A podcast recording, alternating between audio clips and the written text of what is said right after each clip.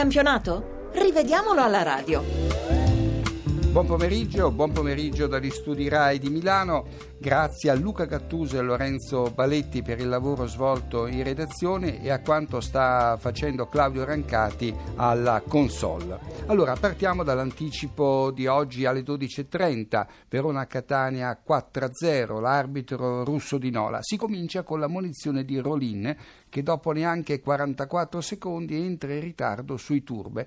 Giallo pesante perché il difensore catanese, per evitare l'espulsione, lascia andare i turbi in contropiede al sesto minuto. Sul tiro dell'argentino, malamente respinto dal portiere Frison, è puntuale il tapin di Toni, regolare la sua posizione dietro la linea del pallone. Invece l'attaccante del Verona in fuorigioco al ventiseiesimo quando al volo segna sulla punizione battuta da Alfredson.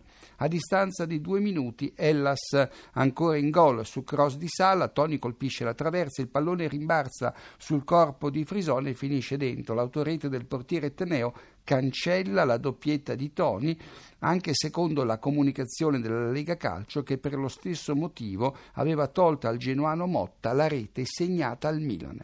E poi, sempre nel primo tempo, Rinaudo s'aggrappa ad Alfredson per impedirgli di entrare in area. Duniente e punizione, non rigore, ma anche il giallo al catanese sacrosanto. Sugli sviluppi della punizione, Toni è in linea con l'ultimo difensore avversario quando alza sopra la traversa l'ennesima palla gol. Al 75 Mandorlini richiama Toni al suo posto Cacia, standing ovation per l'attaccante che però non gradisce la sostituzione e polemizza con il tecnico. Potevo segnare una tripleta nel quarto d'ora che restava e avanti di questo passo per un paio di minuti. Non sapeva Toni che la Lega le avrebbe tolto il secondo gol per la deviazione di Frison. Infine al 79 Barriento centra duro sulle caviglie di Juanito Gomez che stava ridendo gli avversari con qualche colpo di tacco di troppo, niente giallo. E io riprendo l'amo viola da Cagliari Parma, eh, partita eh, chiusasi con il successo del Cagliari che come raccontavo prima ha raggiunto così la matematica salvezza in Serie A. Due episodi. Al 35 Piniglia porta in vantaggio la squadra sarta su rigore, punito un intervento tanto evidente quanto sciocco di Lucarelli che poco dentro l'area colpisce Dessena al volto con una manata, un fallo inutile perché De Sena non avrebbe certamente eh, potuto far male eh, alla squadra avversaria. Al 53 il Parma resta con un uomo in meno per l'espulsione di Felipe. In una concitata manovra nell'area sarda finiscono a terra Rossettini e Felipe. Il difensore del Cagliari si rialza per prima e con i tacchetti sfiora la gamba dell'avversario che si rimette in piedi e gli molla una manata in faccia. C'è da dire che l'intervento di Rossettini sfugge sia all'arbitro che all'addizionale che guardavano il pallone da un'altra parte, mentre il, la manata eh, di eh, Felipe è ben vista dall'arbitro Gervasoni che non ha potuto far altro che mostrare al, al difensore del Parma il cartellino rosso. E andiamo a Livorno dove la Lazio ha affossato eh, le residue speranze del Livorno. Al, al, tredicesimo però la squadra toscana vorrebbe rigore per un contrasto spalla contro spalla fra Siani e Mesbà. L'arbitro De Marco risponde picche, solo calcio d'angolo, giusto così. Duncan interrompe una manovra della Lazio con il braccio in modo volontario per eh, De Marco non è neanche fallo, ma questo è calcio, non volley.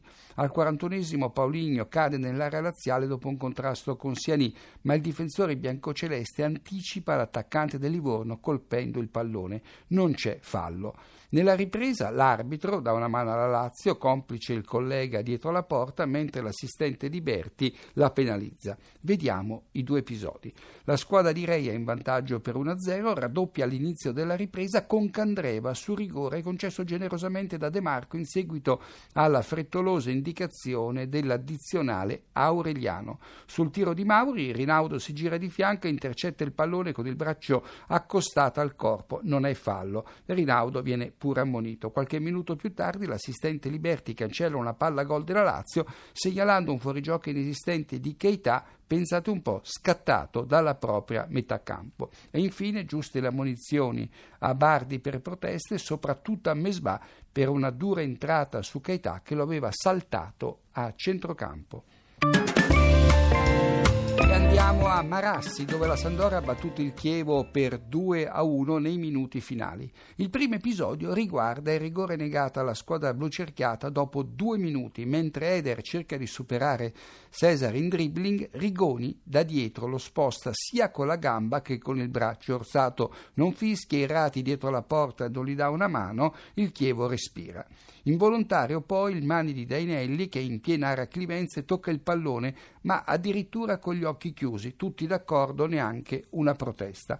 Al 65esimo eh, il Chievo passa in vantaggio con un rigore di Terò. Netto il fallo di Mustafi che si aggrappa ai calzoncini di Obin per impedirgli di ribattere in rete un suo tiro finito sul palo. Inevitabile l'espulsione di Mustafi, fallo da ultimo uomo, chiara azione da gol. Samp sotto di una rete e, e di un uomo, ma poi capace di ribaltare la situazione e Chievo nei guai dopo aver quasi festeggiato la salvezza.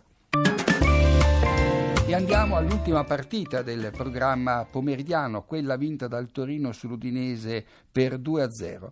Al 43 del primo tempo la squadra granata in vantaggio per 1-0 reclama un rigore inesistente sul tiro di Immobile, il pallone passa sotto il corpo di Ertò, finisce sul fianco di Badu e poi sul braccio del difensore frulano. Non sembra esserci volontarietà, l'arbitro Valeri fa giocare d'accordo con lui.